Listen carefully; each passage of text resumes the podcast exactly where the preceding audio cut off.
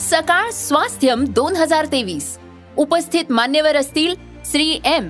आचार्य बालकृष्ण कमलेश पटेल उर्फ दाजी मुख्तियार अली आणि रवी शेरगिल.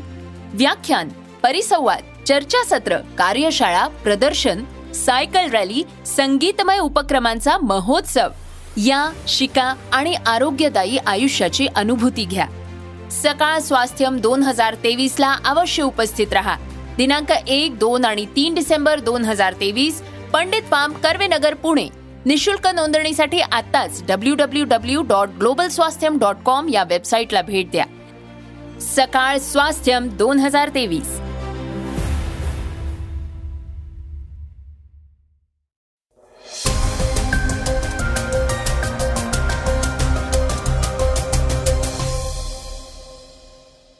श्रोते नमस्कार.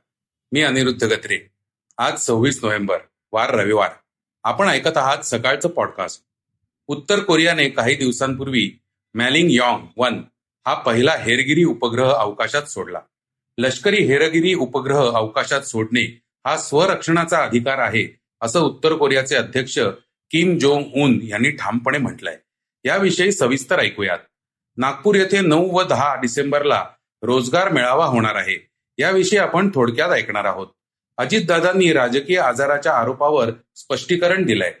जोडीदाराच्या शोधात ताडोबातील वाघाने केला दोन हजार किलोमीटरचा प्रवास. बिग बॉसमध्ये नवीन वाईल्ड कार्ड एंट्री केली याविषयी थोडक्यात ऐकूयात. चर्चेतील बातमीमध्ये ऐकणार आहोत दगडफेक प्रकरणात अटक झालेल्या तरुणांविषयी जरांगेंनी काय वक्तव्य केलंय? चला तर सुरुवात करूया आजच्या पॉडकास्टला एका महत्त्वाच्या बातमीने. उत्तर कोरियाने काही दिवसांपूर्वी मॅलिंगयॉंग वन हा पहिला हेरगिरी उपग्रह अवकाशात सोडला. लष्करी हेरगिरी उपग्रह अवकाशात सोडणे हा स्वरक्षणाचा अधिकार आहे असं उत्तर कोरियाचे अध्यक्ष किम जोंग उन यांनी ठामपणे म्हटलंय. देशाच्या अवकाश शक्तीचे नवे युग सुरू झाल्याचा आनंद किम जोंग उन यांनी साजरा केल्याचे कोरियन सेंट्रल न्यूज एजन्सीने सांगितलंय. या उपग्रहाच्या प्रक्षेपणानंतर काही तासांतच किम जोंग यांनी अमेरिकेच्या गुआम येथील सैन्य तळाच्या प्रतिमांचे निरीक्षण केल्याचा दावाही करण्यात आलाय. शत्रू देशांच्या धोकादायक आणि आक्रमक हालचालींपासून उत्तर कोरियाचे संरक्षण करण्यासाठी हेरगिरी उपग्रहाची मदत होईल. हे प्रक्षेपण म्हणजे सर्वांसाठी एक इशारा आहे असे किम जोंग उन यांनी म्हटलंय. मात्र या उपग्रहाच्या प्रक्षेपणामुळे दक्षिण कोरियासह संपूर्ण द्वीपकल्पातील तणावात भर पडली राज्यात गेल्या काही दिवसांपासून आरक्षणाचा मुद्दा चर्चेत आला आहे. मराठा आणि ओबीसी आरक्षणाचा विषय राज्यभरात चर्चेत आला असताना राज्याचे उपमुख्यमंत्री अजित पवार आजारी असल्याची माहिती समोर आली. त्यांना डेंग्यूची लागण झाल्याची माहिती अजित पवार गटाचे नेते आणि मंत्री प्रफुल्ल पटेल यांनी दिली होती. त्यानंतर अजित पवार यांना राजकीय आजार तर झाला नाही ना अशी चर्चा राजकीय वर्तुळात सुरू झाली होती. अजित पवारांच्या आजारपणावर अनेक तर्कवितर्क लावण्यात येत होते. राजकीय वर्तुळातील या संपूर्ण चर्चांवर अजित पवारांनी पहिल्यांदाच उत्तर दिलंय. दिवाळीच्या आधी मला डेंग्यू आजार झाला होता. त्या आजारामध्ये माझे पंधरा दिवस गेले. दुर्दैवाने त्यावेळेस मी टीव्ही पाहायचो पेपर वाचायचो.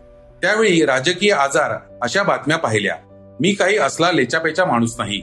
जी माझी मतं असतात ती मी गेली बत्तीस वर्षांपासून स्पष्टपणे लोकांसमोर मांडत असतो. राजकीय आजार अशी गोष्ट माझ्या रक्तात आणि स्वभावात नाही. कारण नसताना अशा वेगवेगळ्या प्रकारे माझ्याबद्दल बोललं गेलं. काही दिवसांपूर्वी मी अमित शहा यांना भेटण्यासाठी गेलो होतो. तेव्हा पण मी तक्रार करायला गेलो असं म्हटलं गेलं. तक्रार करणं माझ्या रक्तातच नाही.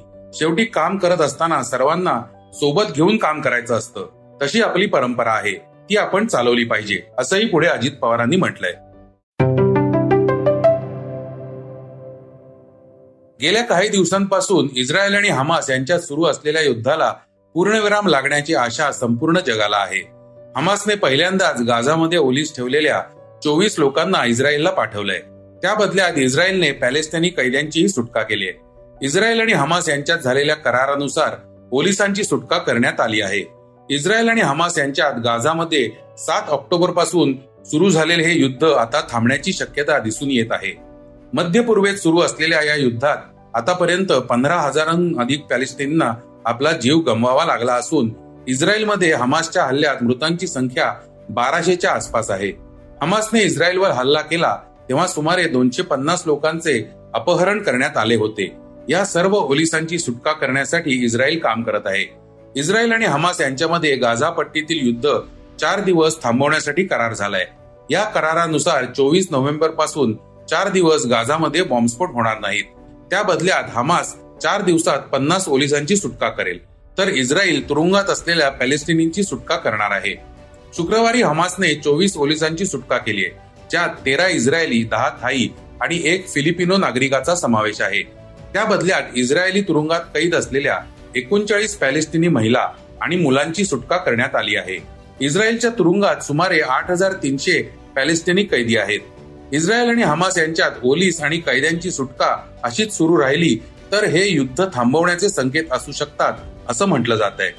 गाझामध्ये अजूनही सुमारे दोनशे ओलीस आहेत ज्यांच्या सुटकेनंतर युद्ध पूर्णपणे थांबू शकेल. मात्र सध्या हे युद्ध थांबवण्याच्या दिशेने हे पहिले पाऊल म्हणता येईल. अल जझीराने दिलेल्या माहितीनुसार शुक्रवारची रात्र ही सात आठवडे चाललेल्या युद्धातील पहिली रात्र होती जेव्हा लोक कोणत्याही हवाई हल्ल्याच्या भीतीशिवाय झोपू शकले. एकूणच अठ्ठेचाळीस तासात पहिल्यांदाच पॅलेस्टिनी शांतपणे झोपू शकले आहेत. मात्र लाखो लोक अजूनही त्यांच्या घरी परतू शकत नाहीत. आता युद्धाचा शेवट कधी होणार हे पाहणं महत्वाचं ठरणार आहे.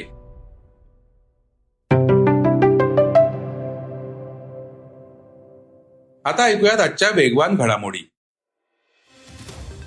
कौशल्य रोजगार उद्योजकता व नाविन्यता विभागामार्फत नऊ आणि दहा डिसेंबर रोजी नागपूर येथील राष्ट्रसंत तुकडोजी महाराज विद्यापीठातील जमनालाल बजाज भवनात मुख्यमंत्री व उपमुख्यमंत्री यांच्या उपस्थितीत सकाळी दहा वाजता पंडित दीनदयाळ उपाध्याय महारोजगार मेळाव्याचे आयोजन केलंय रोजगार मेळाव्यात रोजगार देणाऱ्या विविध नामांकित कंपन्या उपस्थित राहणार आहेत.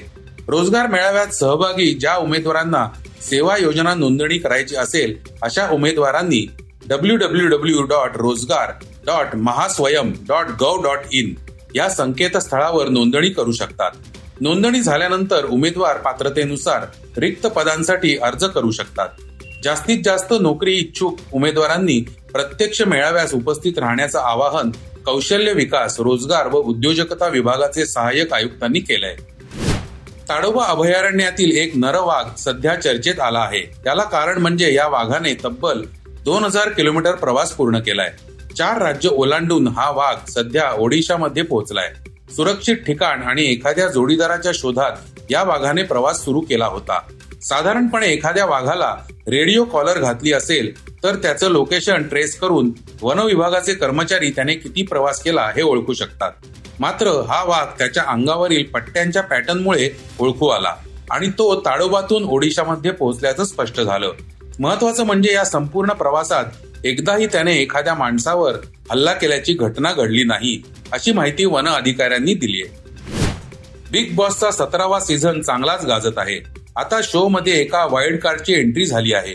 गेल्या काही दिवसांपासून सतत चर्चेत असलेला होरीने आता बिग बॉसच्या घरात एंट्री केली आहे स्पर्धकांनी मोठ्या जल्लोषात स्वागत केलंय. होरी बरोबरच त्याने येताना आणलेल्या सामानांची देखील चर्चा होताना दिसतीये. बाहेर विलासी आयुष्य जगणारा ओरी बिग बॉसच्या घरात इतर स्पर्धकांशी जुळवून घेणार का हे पाहणं महत्वाचं ठरणार आहे. इंडियन प्रीमियर लीग दोन हजार चोवीस हंगामाचा लिलाव जसजसा जवळ येत आहे तसं फ्रँचायझीजच्या हालचालींना वेग आलाय. सव्वीस नोव्हेंबर पर्यंत सर्व फ्रँचायझीजना आपल्या संघातील कायम केलेल्या खेळाडूंची आणि मुक्त केलेल्या खेळाडूंची नावे जाहीर करावी लागणार आहेत. आता भारताचा अष्टपैलू खेळाडू हार्दिक पंड्याला गुजरात टायटन्स मुंबई इंडियन्स बरोबर ट्रेड करणार असल्याची शक्यता आहे. मुंबई इंडियन्स हार्दिकची सॅलरी आणि अघोषित ट्रान्सफर फी म्हणून गुजरातला पंधरा कोटी रुपये देऊ शकते. जर हे ट्रान्सफर यशस्वी झाले तर आयपीएलच्या इतिहासातील हे सर्वात मोठे खेळाडूचे ट्रेडिंग असणार आहे. हार्दिक गेली दोन वर्षे गुजरातचा कर्णधार होता. त्यापूर्वी सात वर्षे मुंबई इंडियन्सकडून खेळला आहे. आता ऐकूयात आजची चर्चेतील बातमी. जालना येथील अंतरवाली सराटीमध्ये घडलेल्या पोलिसांवरील दगडफेक प्रकरणी अटक केलेल्या ऋषिकेश बद्रेच्या संदर्भात मनोज जरांगे पाटील यांनी वक्तव्य केलंय. दगडफेक प्रकरणी अटक केलेल्यांचा काहीच गुन्हा नाही असं म्हणत बचाव केलाय. कार्यकर्त्यांचा कोणताच दोष नाही. सरकारने अटक करणं हा डाव आहे. पोलीस अधिकारी तुषार दोषींच्या केवळ बदलीने काही होणार नाही असं जरांगेंनी म्हटलंय. ऐकूयात त्यांनी काय म्हटलंय.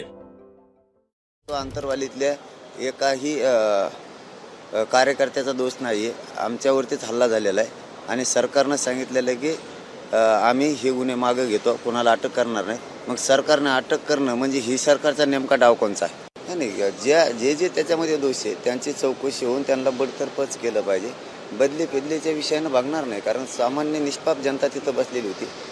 तिच्यावरती प्रचंड मोठा लाठीचार्ज झालेला आहे. तिथल्या कार्यकर्त्यांवरती प्रचंड अन्याय झालेला आहे. आणि आम्ही त्यांच्याकडे गेलो नव्हतो ते आमच्याकडे आले होते. तर श्रोते हो हे होतं आजचं सकाळचं पॉडकास्ट आजचं सकाळचं पॉडकास्ट तुम्हाला कसं वाटलं हे आम्हाला सांगायला विसरू नका. युट्यूबवर देखील तुम्ही सकाळचं पॉडकास्ट ऐकू शकता. त्यावरील तुमच्या प्रतिक्रिया सूचना आमच्यापर्यंत जरूर पोहोचवा. आणि सगळ्यात महत्वाचं म्हणजे सकाळचं पॉडकास्ट तुमच्या मित्रांना कुटुंबियांना नक्की शेअर करा. उद्या पुन्हा भेटूयात. धन्यवाद. वाचा बघा आणि आता ऐका आणखी बातम्या. ई सकाळ डॉट कॉम वर. तुम्ही हा पॉडकास्ट ई सकाळच्या वेबसाईट आणि ऍप वर सुद्धा ऐकू शकता. विसरू नका या पॉडकास्टला आपल्या आवडीच्या पॉडकास्ट ऍप वर सबस्क्राईब किंवा फॉलो करायला.